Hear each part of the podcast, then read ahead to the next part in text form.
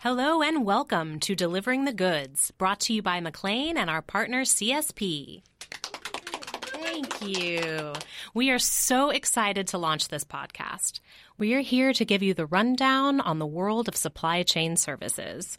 Thank you to our listeners and thank you to our small but spirited studio audience. Thank you for being here. I'm your host, Katie Goen, McLane's communications specialist. If you're unfamiliar with McLane, we are one of the largest supply chain services leaders in the U.S. We supply convenience stores, drug stores, and chain restaurants with grocery and food service solutions. Today, we are talking about the world of private label products. I have the honor of speaking with Teresa Volter.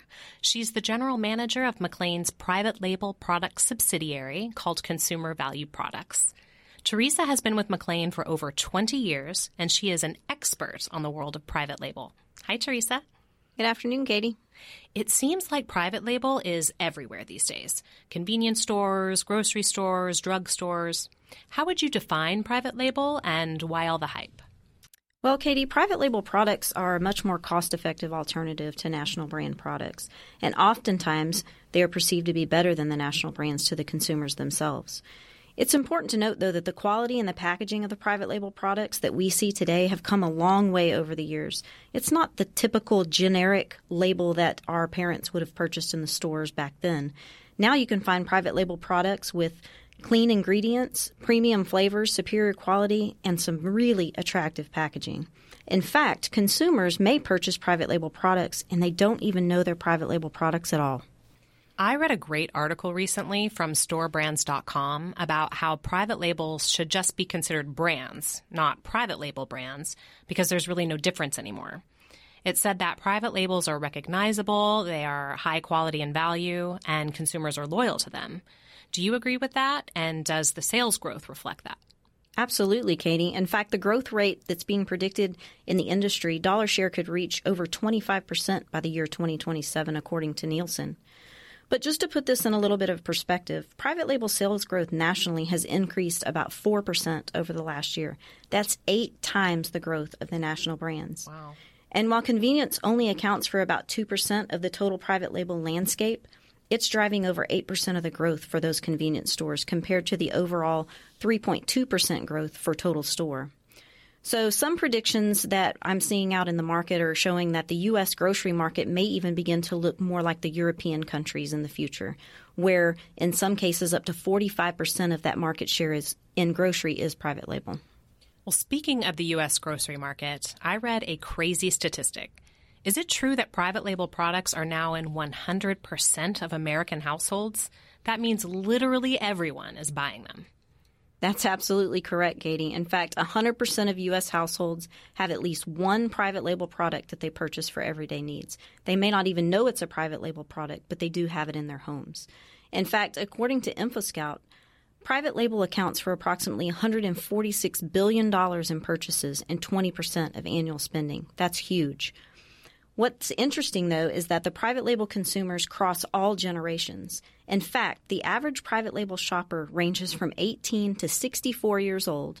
They may or may not have a family, and they have an income level that ranges anywhere from 25 to $125,000 a year.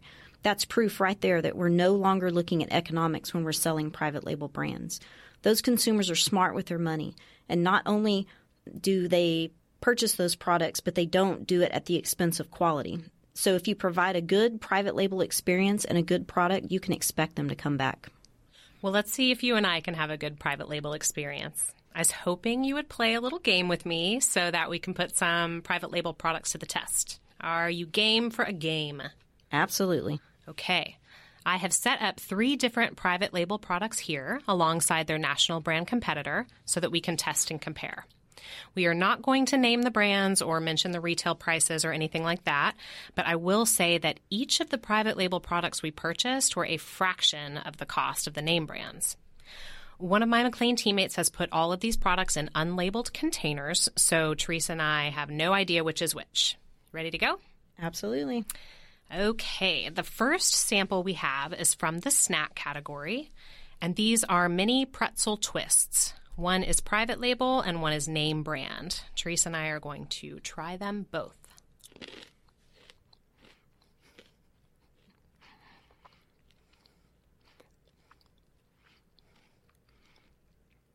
Okay, this is obviously subjective and based on personal preference, but um, I like the crunch of A personally. What about you? I would agree with you. I think it's got um, a little bit better flavoring to it. Okay, so we both pick A, and that is private label. Interesting. Okay. The second sample we have is from the candy category, and these are both dark chocolate covered almonds. One is private label and one is name brand. We're going to give them a try.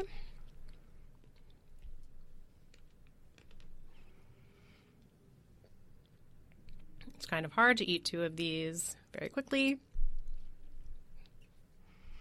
Okay, I find that one of them has a strong dark chocolate flavor, but the other one tastes more like milk chocolate to me. So I am going to go with B as my choice. I actually like the flavor of A, so I'm going to go with A. Okay, let's see what we got. So I chose B, which is private label once again. And Teresa, you chose the name brand. Interesting. The plot thickens.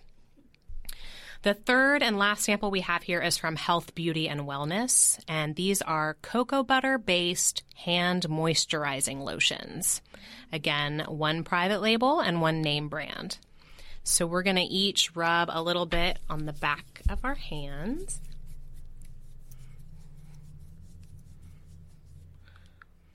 For me, one of these feels really greasy, and the other one is absorbing more quickly, and I like the scent better. So I'm going to choose B. What about you, Teresa? I actually like the scent of A. Um, and it seems to be a little bit thicker, so it's staying on my skin a little better. So I'm going to go with A. Okay, so I chose B, which is the name brand. And Teresa, you chose the private label. Okay, so we have a scorekeeper here. Do you want to come on up? Here you go. All right. So with a score of four to two, private label wins. Oh, yeah. Crazy. We didn't do that on purpose. Well, it's clear that private label products are giving national brands a run for their money. So give us a final thought here, Teresa. What would you tell retailers who are on the fence about stocking private label products in their stores? Honestly, Katie, I would tell them that private label is a must if they want to stay competitive in the market. These items are low maintenance, they're high margin, and they really do produce results. Consumers are smart. We've already talked about that. They know that the private label version of a national brand item has the same ingredients and it gives them the ability to save money. I'll give you an example ibuprofen versus Advil. McLane's private label product subsidiary, CVP, offers ibuprofen at a fraction of the price of Advil. And at the shelf, there's a sizable cost variance between CVP's products and the name brands. The ingredients are the same, so they give the consumer the choice of being able to be frugal when they want to be. So maybe they can purchase other items within the store as a treat. This is a win win for the retailer. And as they gain additional margin, margins on the private label, they far exceed that of the national brand. And if you are a retailer that offers a premium private label lineup, such as CVP's Yumbies Candy or Divinely Sweet Chocolate, this also gives your store the ability to differentiate itself with its consumers. They know that they walk into the store, they're going to be able to find those unique items, and they know where they're purchasing them. So this leads to repeat purchases over the competition in the future. Just for a little bit of additional information, I wanted to share with you that for convenience stores, private label categories that are driving the growth today are refrigerated entrees, bottled water, salty snacks, candy, cookies, and frozen goods. And get this, Katie, growth in these categories can range anywhere from 6 to 134%. Wow. The key to picking the right mix for the retailer is knowing their consumer and knowing the volume that their stores can support in order to be able to consider any private label products.